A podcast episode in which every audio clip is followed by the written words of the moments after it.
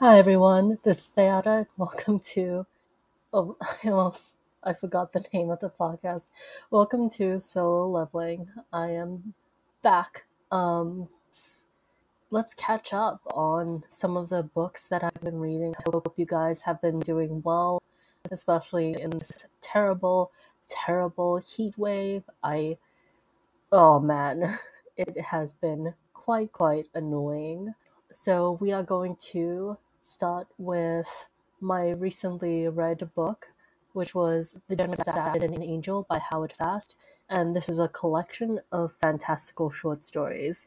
So sadly, I haven't really been having good luck with short story collections these days, but I did want to point out three of the stories in here that I really enjoyed in the collection.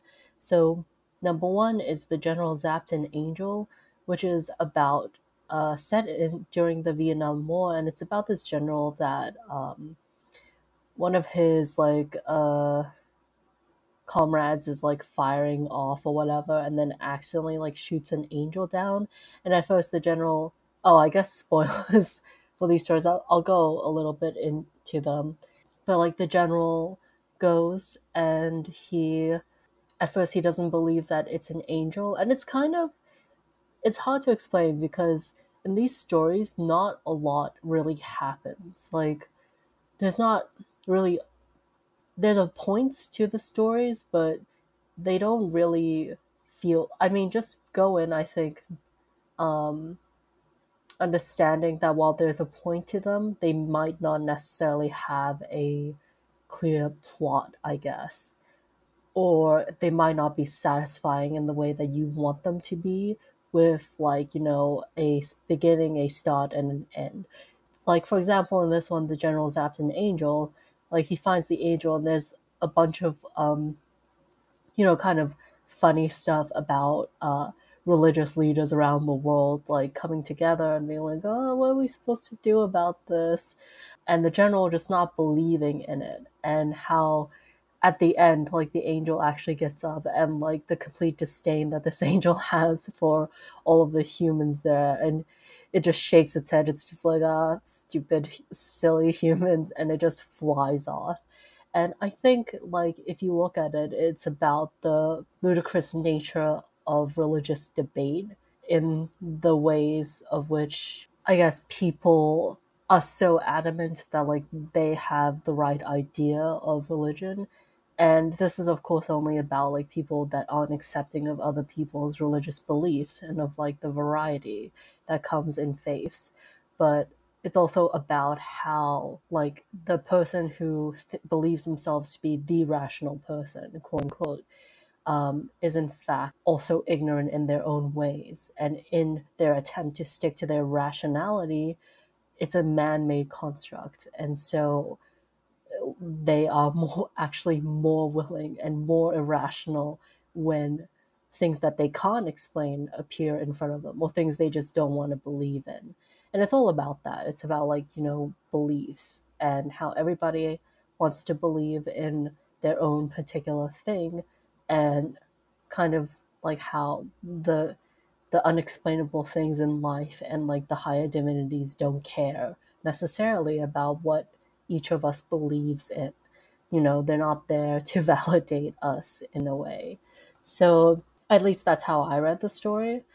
And the second story I recommend is The Mouse, which that was my favorite story. I thought that it was really that was the only one that actually got me emotional um, and had me feeling the strongest emotions just because it's this story about a mouse that is kidnapped by aliens and the aliens um, give them mouse uh, sentience, or it, they give him like you know a human consciousness on the same level as us or as the aliens.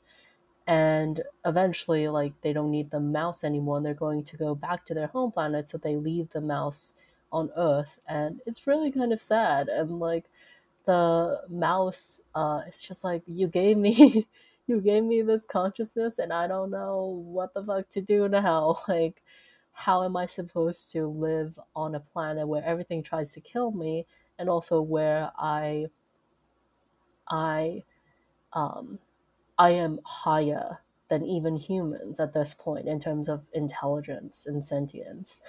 And eventually, like, there's this sad moment with, but also like very bittersweet, where the mouse goes into the house, into like the field where it was first caught, and it sees um mount, uh, it sees a mouse trap, and it just thinks of all its brethren, and it thinks about how like because it has all of this consciousness that it has lived a fulfilling life, and that, uh, you know, its brethren, even though it is technically smarter than all of them, that its brethren deserve to live their lives too, and and in that moment like there's this idea of like consciousness i think as being like never ending in some ways. And so the mouse goes and puts itself in the trap and is like well you know i had my moment in the sun kind of. Like i did live. My consciousness was there for however brief of a moment it was. And that matters. Yeah. And then like the human comes along in the house and it's just like, oh, I've caught a mouse, ha ha ha, and then just throws it back onto the field. And it's like this idea of like, again, humans don't know shit about anything. And that idea of like, oh, a beautiful life, a deep, complex life has been snuffed out. We don't often register the other lives people live or the other beings that we live alongside on Earth as being deserving of any other thought, really. And the third story I recommend is Tomorrow's Wall Street Journal, which was um, the story about a stock investor, I think, who gets, uh, who makes a devil, uh, who makes a deal with a devil, and uh, the deal is to get tomorrow's newspaper today, basically, and the idea is like oh like if you get tomorrow's like newspaper you can see all of the stocks and the prices and increases and whatnot and you can put your bets on the right one today and make a ton of money. And he and his wife like argue throughout this whole story. Like at first they're very lovey-dovey. They're like oh we're gonna be rich yay. And then they just um stop fighting over it because like they go to the bank and like the person, the clerk that they see is uh, the wife's brother or something. Uh, he's one of their relatives, and it's just like, bro, I know you guys don't have any money. Why are you asking to put this much money on? It's a telephone company, so like, why are you asking to put so much money on a telephone company that people don't use telephones. Telephones are not going to become a thing. Like, why are you putting so much money on that? And he just refuses to lend them the money.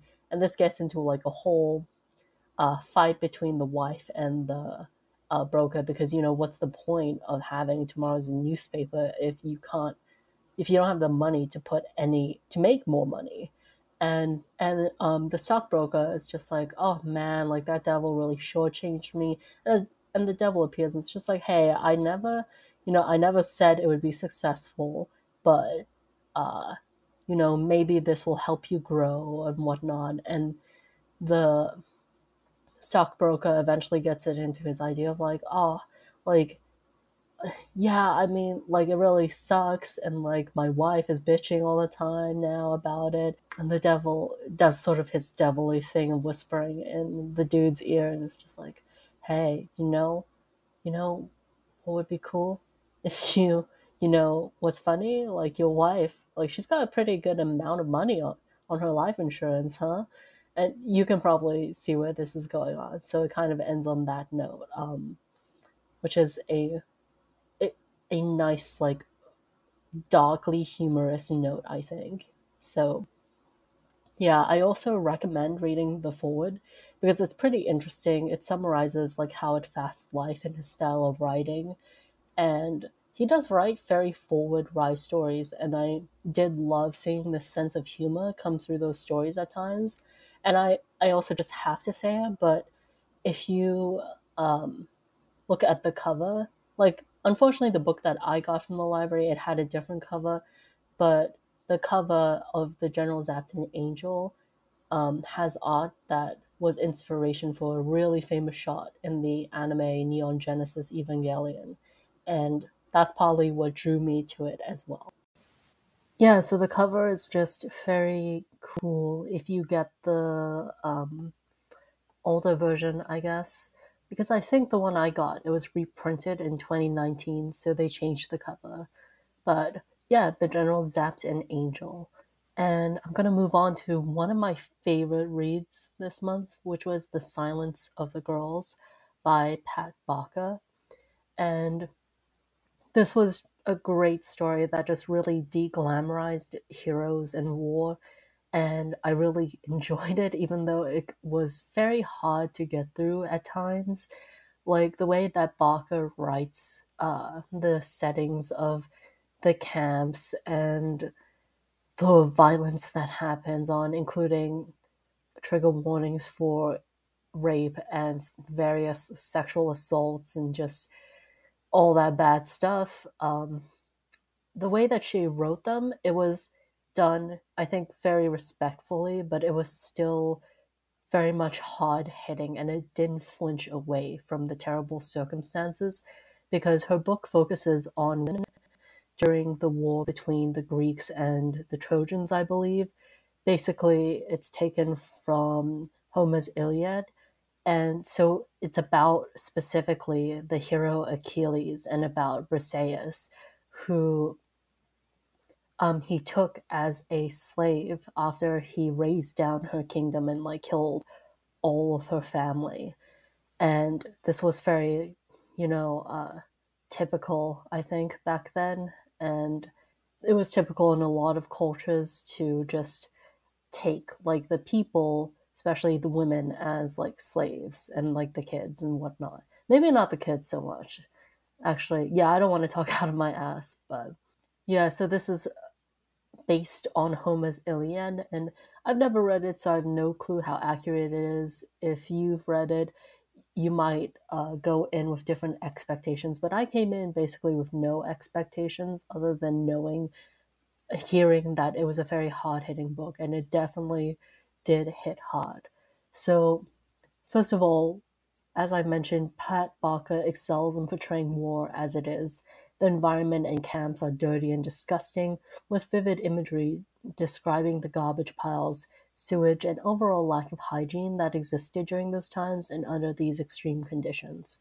Barker also doesn't hesitate to show how women were treated and seen as spoils of battle, items of conquest that could be thrown away at any moment.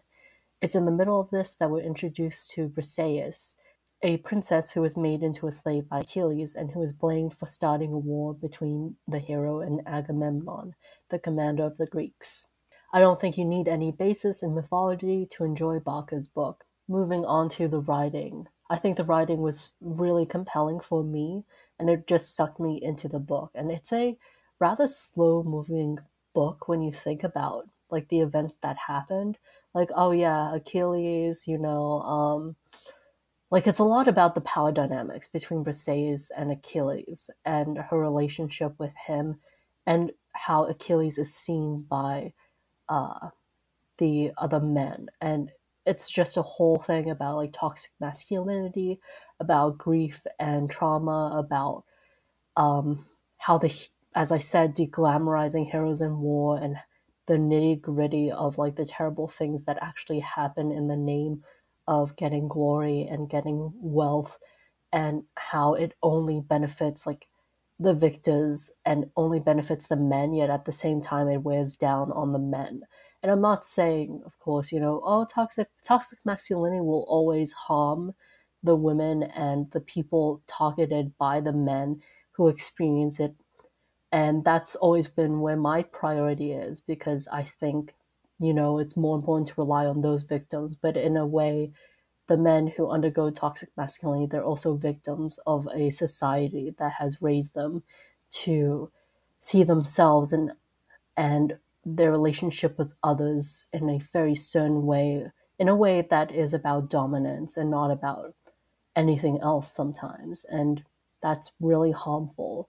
And I think this book did a great job talking about that without also neglecting neglecting the fact that at the end of the day, you know, Briseis and the other women, they're getting the brunt of all of these men's like trauma and like their own issues with themselves. And that's seen very clearly in the way that Achilles treats Briseis as basically his mom.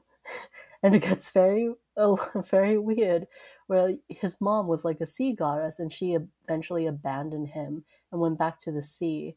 Um, and Achilles has never really gotten over that. And Achilles still hurts from that abandonment and he he sees Briseis as a replacement for his mother at times and they don't talk about it, but it goes pretty much unsaid between the two in the way that he treats her at night. So yeah. And I just want to read you this quote that I really liked. And I think it gives you a taste for Barker's writing style and whether you'll like the book. But then suddenly there she is, striding out of the sea.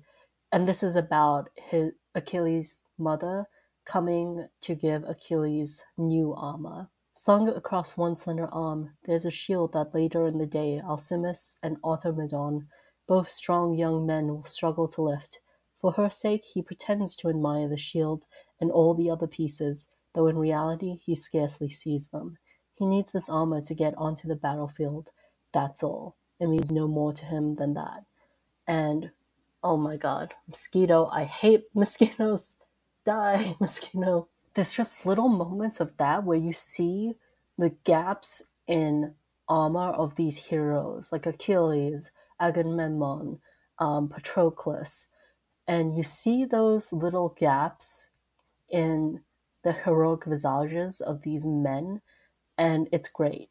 I think those are really interesting moments of seeing the vulnerability in of battlefield culture and of you know heroic figures. Yeah, we see the pride and the extreme fragility that makes a great hero, and we also see the misogyny rampant in Greek culture that has influenced him. Yet his deep desire to still connect with his mom, a sea goddess, and to not be abandoned and be vulnerable like he was as a child. And even though the writing drags on sometimes and is descriptive in places where I don't think it should be descriptive, I really loved Briseis. I think her connections with the other women and girls that she meets in the camp and her insights into mythical women, not just men, like Helen of Troy does so much to talk about the ways in which women were treated. And that idea of being fought over isn't romantic um, because it's fundamentally tied to being seen as an object. Like Helen of Troy, you know, you there's this super powerful moment where Briseis remembers meeting Helen of Troy and how everybody kind of like they respected her in front of her face, but they hated her because they saw her as ironically what Briseis would also be seen later as as you know oh she's just some woman. A much you know they call her a bunch of names but just some woman who like caused all of this pain and like the war we're going through and it's her fault yada yada yada. And it's very much akin in some ways to like slut shaming when instead they should be blaming the men for causing these wars and not Helen of Troy for being beautiful and desirable. And how uh, at the same time though there is a certain amount of power in being beautiful and desirable um, as we see throughout. And i think again Barker does a great job of balancing these multi-layered aspects of identity and of power and privilege with these women and making it so that yeah like there are women that are more privileged but at the same time how privileged can you be in you know, in an environment in which eventually you're going to grow old. You're going to, even the most beautiful girl is going to grow old, old by um, men's tastes. And then, you know, for whatever reason, she might do something to piss him off one day. And that's it for her. And she's dumped like garbage. And that's it. Because in the end, all women are viewed as disposable again um, by these men. And in the end, the power resides with them, not with women. You know, we're talking about power, and it's important to note all of these layers of power.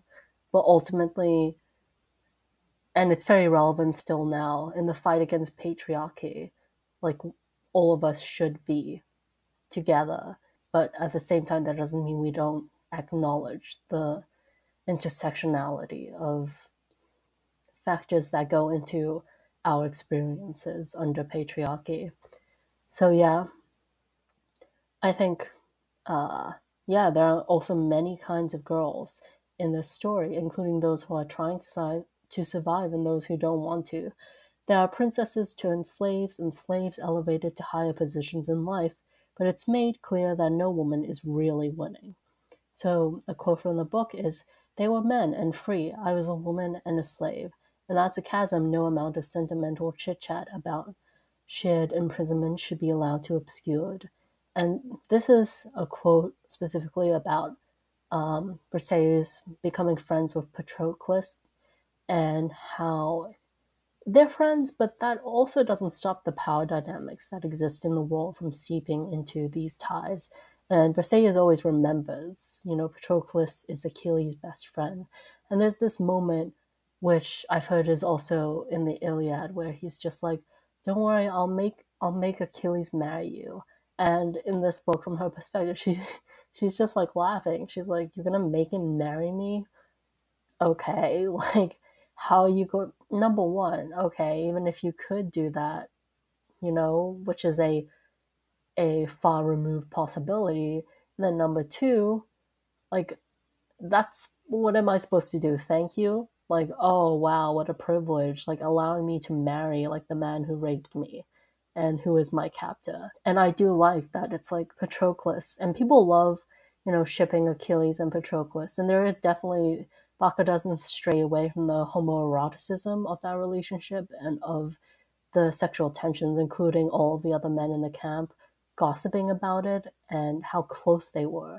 And it is brotherhood, it is, um, it is them being soulmates, really, and that extent of closeness. Like you feel, um, spoilers, you feel like, or at least I felt sad. I felt pity, I think. I felt pity when Patroclus died because I was, and I saw like Achilles fall down, but at the same time, it's just like, okay, like, you know, um, so many men have died already. So many people die, like so many women die for just being women in um, under Achilles's watch, and you know it only matters to him when it's like, oh, his close friend who died. His close friend, who by the way was kind of like brought over himself because he basically like beat the shit out of another kid, and he was sent as punishment, just given to Achilles as like a playmate. So in that way, Achilles and Patroclus are also bound, and there's this thing of like Achilles gives a quote unquote request to Patroclus um, that scene that where he's like, "Oh, please, Patroclus, can you do this for me?" But really, it's a order, and in the end, Patroclus is still beneath Achilles, never to be his equal. So there's also that dynamic, which I found really interesting, and how you feel for Patroclus for his circumstances, and you feel for Achilles when he loses Patroclus, but also I think you feel so much for like the women in this book and you feel for so many of them in many ways which i think is like super well done and that's what really is at the heart of this book that's why it's called the silence of the girls yeah so it, this is one of the best books i've read this year highly recommended um, i know some people don't like it because i think it, it you know what? I'm not gonna say say why. Um, but I guess like some people don't like it because they're like, oh, this like villainizes Achilles too much. I'm just like, hey, if Achilles can literally be portrayed as like a blameless hero, I don't know why. And and besides, like, I don't think that this book villainizes Achilles completely. Like, I think that it portrays him as like so human, and people mistake characters having to take fucking responsibility for like their actions and for the power that they wield and mishandle as as them being villainized but that's not what is going on here in my opinion and i do think that this book clearly shows like the detrimental effects of this culture on the men themselves and on Achilles especially. Like we get points from his perspective where it obviously weighs down on him. And those are moments that are intended to make you feel and are intended to show you, as I said, like the vulnerability inside of him that is denied him by society a lot of the times because of who he is. So I definitely don't think that's villainizing him. The Silence of the Girls by Pat Barker, you should read it. So yeah, Silence of the Girls by Pat Barker. I enjoyed it. One of my favorite reads of the year so far. Uh, just really recommend it if you're into um, a sometimes difficult to get through story, but very much feminist, very much just good. Yeah. So next, I am going to move on to to Strip by Oto Toda. And this is a collection of short stories. It's a manga, and you can read a free preview of it on Viz. Oto Toda, I don't really know anything uh, about him, so this is my first time reading his stuff, and I have to say, I don't know what was up this month with short story collections, but most of them did not hit for me, in that only a minority of the stories within the collections actually worked for me. And I should actually think of what was a good short story collection that I enjoyed, but I can't think of it right now. But in any case, so my favorite stories in To Strip the Flesh was the eponymous To Strip the Flesh, um, David in Love, and Hot Watermelon, which was my favorite out of the three. And first of all, the art is really beautiful. Um, you can tell, I think, that Oto was a an assistant for Tatsuki Fujimoto, I think, at some point, or they were uh, assistants together. but in any case, like you can kind of see the influence, I think, in the way that they depict these really emotional moments viscerally in um, very like clear uh, let me see it's a little hard to describe but they have a very clean style i think even when they're doing very emotional moments which i really enjoy. And chainsaw man is actually like there's some messy emotional moments in there but yeah so those three stories that i mentioned make the manga worth picking up and the rest were a little lackluster though they were fun in their own ways so, To Strip the Flesh is an especially powerful story that intertwines hunting and how one's body is perceived by others with the journey of a transgender man coming out to his father and considering gender reassignment surgery. And there's actually two of the stories in there. One is about him, and then the other is kind of um, about his friend and about him and the second one is very sweet but like the first one is there's a really great panel in there um, that was just very powerful visual imagery and i i think that the idea of hunting was also really interestingly incorporated in there as hunting is seen as something very masculine and how the protagonist himself felt like a deer at times or an animal that was being cut open and that was very much objectified. So that was really uh, well done, in my opinion.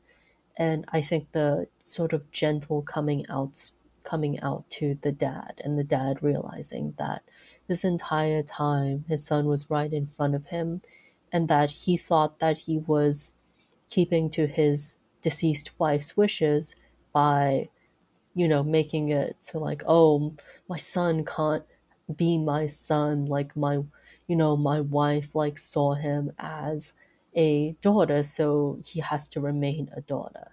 When clearly, you know, that she wanted she wanted her child to be happy above everything else. And I think in the end he realizes that, which is very sweet, even though it is a painful journey at times for sure. And and the art is as I said, just really stark and emotionally powerful at times, especially in my favorite story of the bunch, Hot Watermelon.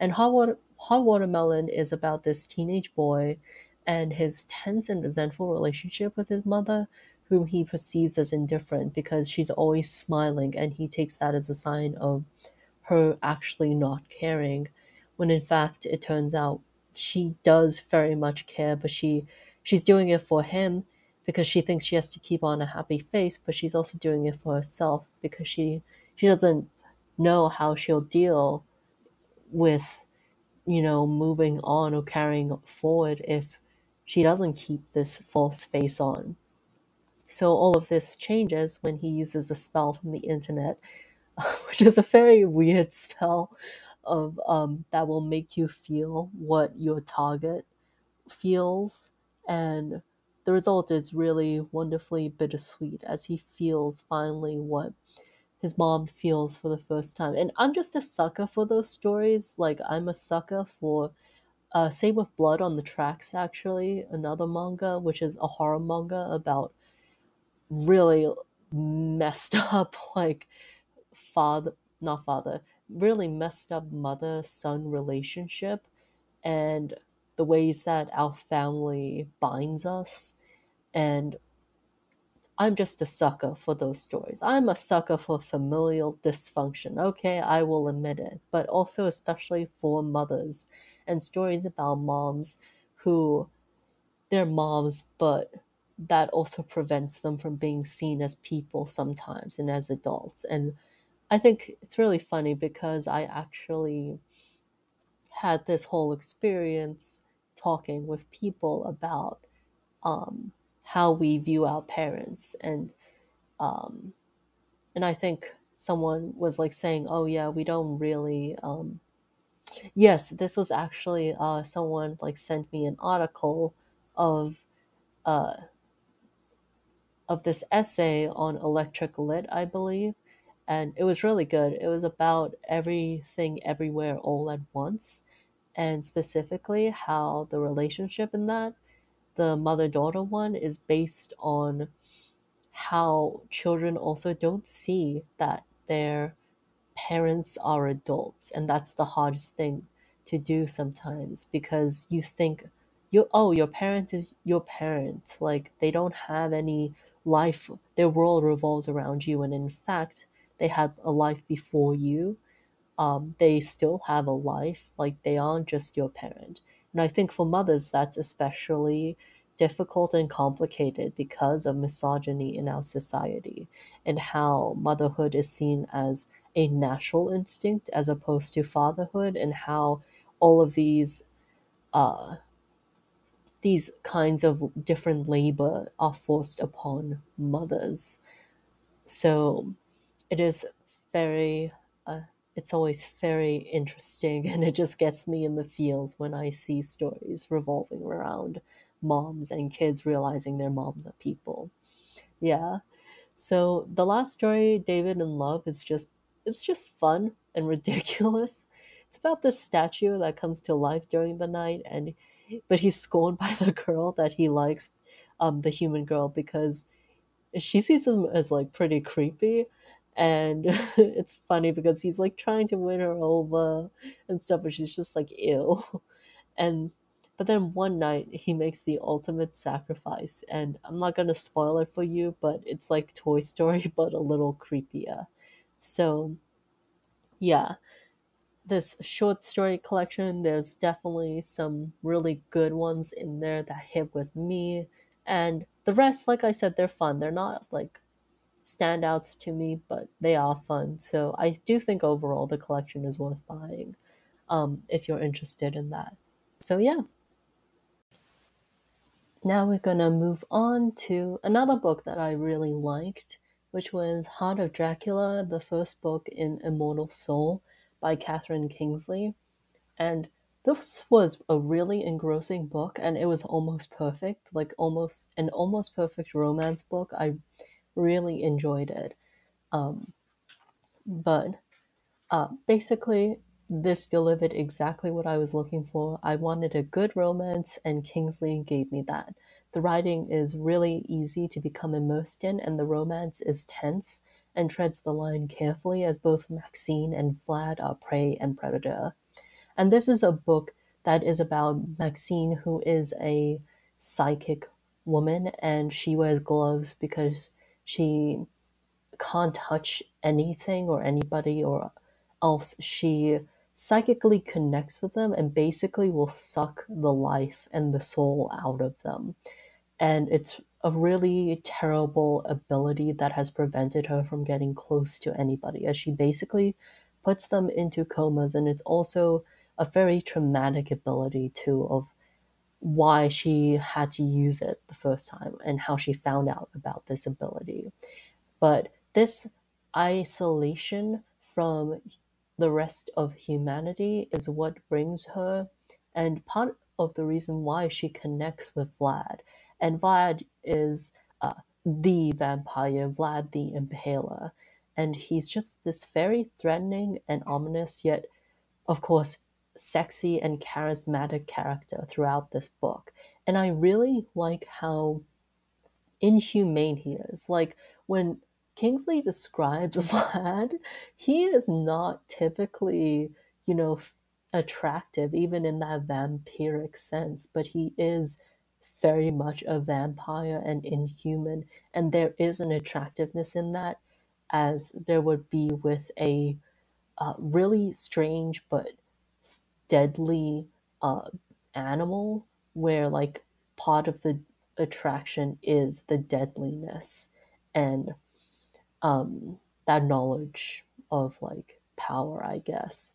So the reason why I can't say this book was perfect for me was because there were a few moments um, I was a bit dubious of as Maxine hesitates in giving vocal consent, but the rest of the book made it really clear that there's a romantic and sexual charge between the two leads and that it's firmly consensual and and like most of the interactions are consensual um, there's just like a few in the beginning um, that I was like mm, about.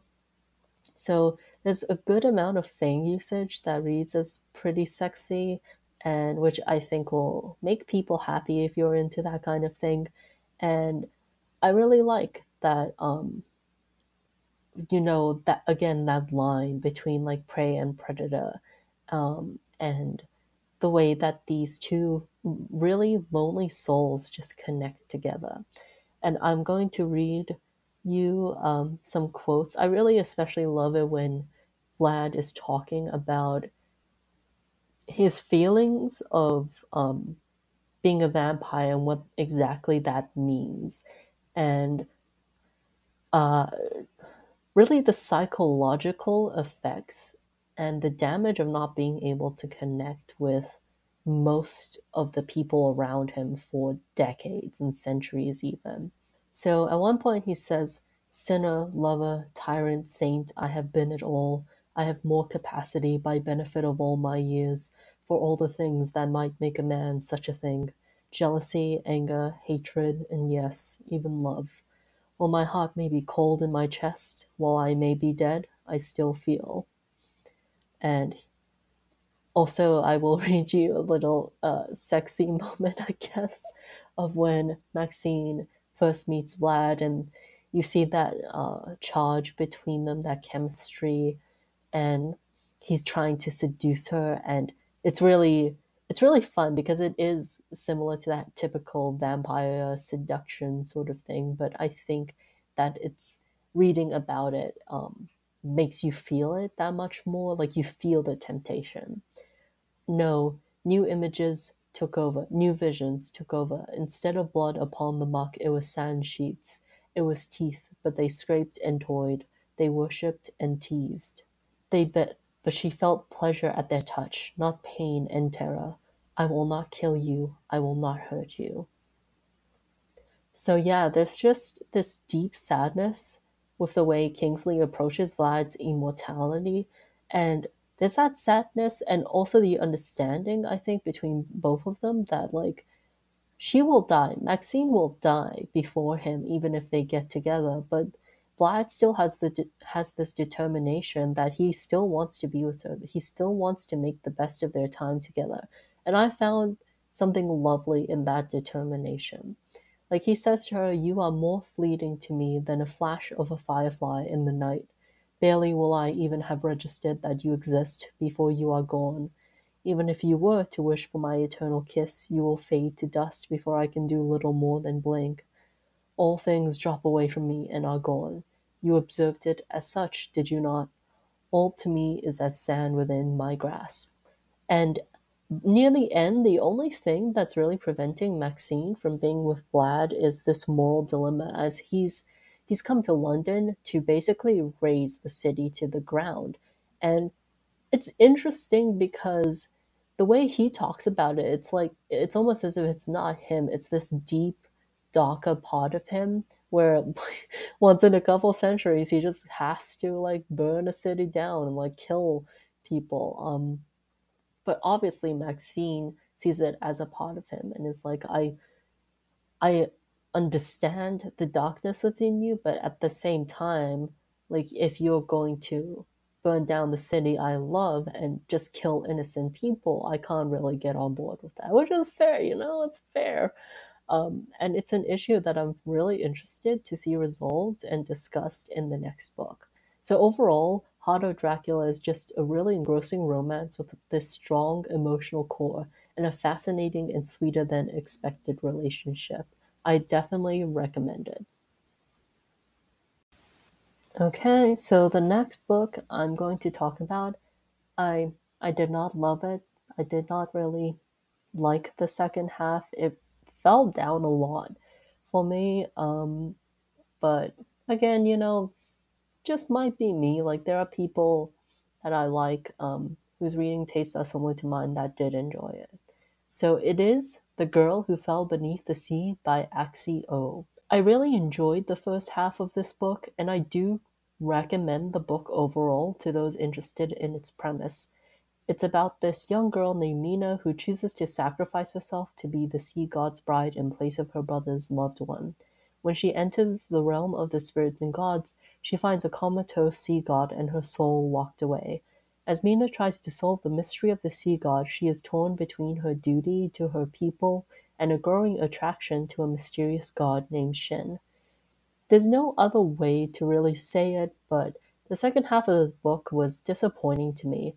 The first half set up the world and characters well, and the stakes were raised nicely. It introduces political machinations of the spirit realm, which I found fascinating, and promised characters with hidden depths and relationships. I think the characters had so much potential to become more than they did by the end of the book, and that juggling the mystery and the romance was too much on top of a larger cast of characters. Some of them felt pretty superfluous, and the overall ending and uh, and the overall mystery ended up being quite boring. I also wish the story had subverted more of the expectations placed on this legend of the bride and the sea god, and that these characters had more agency. It felt as if things were happening to Mina instead of her actively trying to solve a mystery. On top of that, I wasn't a fan of her relationship with Shin. The romance felt wedged in there for no reason, and there was little chemistry between them. But to end on a positive note, one thing I really loved about the book is how it talks about the nature of godhood. Mina's people have gone through many natural disasters, and when she sees the surface indifference that the gods have in the spirit realm towards humans, She's disappointed and angry. As the book progresses, she sees that some of them do care, and that many disasters are brought upon humans by those who are corrupt. So, like at one point, Shin says to her, To blame the gods is to blame the land itself. Look upon your reflection to find your enemy. Which is something that I really like. Like, I like the idea of these external divine forces as, yes, they influence us, but also um, you know the gods are a reflection humans affect the gods and their images so for example in neil gaiman's american gods where you have the old gods but then if people stop believing in the old gods and then they stop believing in new things even if you know they don't seem like gods. Like oh you used to believe in odin but now you believe in the power of like media for example or technology. Um, it's all about that power and what's in the collective consciousness of humans. So I really like um, the sort of reciprocal or the two way street, I guess, between humans and gods, and how if things are going wrong, it's because of the gods, but it's also because of what humans are doing. Like, you can't displace all of the blame onto these divine forces. So I was really into that. And if you're still interested in the book, I don't think reading it is a waste of time, and it's very possible you'll love it. The Girl Who Fell Beneath the Sea just wasn't for me, unfortunately. Okay, so this is going to be the last book that I record about today because I am losing steam, but I want to get this out before it is officially August. So I want to end on a good note and talk about another one of my favorite books this month, which was Violets by Kyung-sook Shin. And she is an author that has been on my list for a while, um, just because I've heard great things about like um, Please Look After Mom. Yeah, I've heard great things about that, and that's been on my TBR for a while. So, first of all, like this book, not a lot really happens. It's a very like character driven, um, inner voice focused kind of book. So if you're looking for something with more action, this is definitely not it. Like a lot of this is about um the protagonist thinking about her life and dealing with her desires and a lot of internal thoughts and um, yet it's really engrossing. And I usually get a little bit bored with these kinds of books, but I think that the voice was just really compelling and it was just short enough that I never felt that way. So, what is Violets about? So, Violets is a bittersweet and poignant short book about desire and hopelessness, set first in the countryside, then moving to the city alongside its protagonist's son. So, trigger warning for rape in this book, uh, but it's not discussed in detail, I think. Like, I think, yeah, like the scene, it, it, it is graphic, but it's not super graphic. Um, I always have a hard time, like, describing it, but I do think it was very like respectfully, tastefully done. Um, yeah, and I will warn you though, it the scene is near the end of the book, so there's not really any time spent on recovery for San. The first chapter of this book has got to be one of the most striking I've ever read, as San describes her hometown, including her relationship with her family and her best friend Namai. A charged moment with Namai, Namai I'm sorry for pronouncing that wrong, then leads to a heartbreaking rejection. It's a moment San recalls later in heart-wrenching detail, and Violet continue, Violet's continues to be full of other moments similar to it as she navigates contemporary Korean society. I love how San's issues and desires are portrayed and grow throughout the book, sometimes in very surprising ways. Her son's infatuation with the photographer was jarring, yet understandable, as she's growing old in a society that presses women to um, to marry. Uh, I also enjoyed her relationships with other women, both positive and negative, and could empathize strongly with her feelings of futility and the desire and wish to belong elsewhere. I do wish that we got more about one character in particular, which was San's mom, just because they seem to have a very complex and interesting relationship. And I really wish that we got more about that. It feels like a plot or character point that Shin forgot about. I also really like the ending in retrospect, even though I closed and was like, oh, oh, I don't know how I feel about this.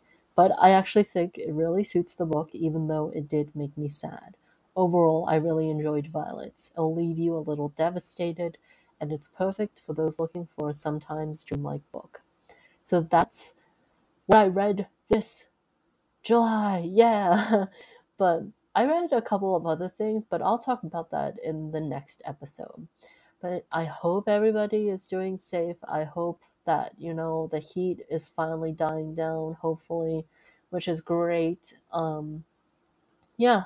And I'm just wishing for a lot of good reads for next month and a lot of good things for next month for myself and all of you guys. So I will see you for the next episode. Thanks for listening all the way to the end. Bye.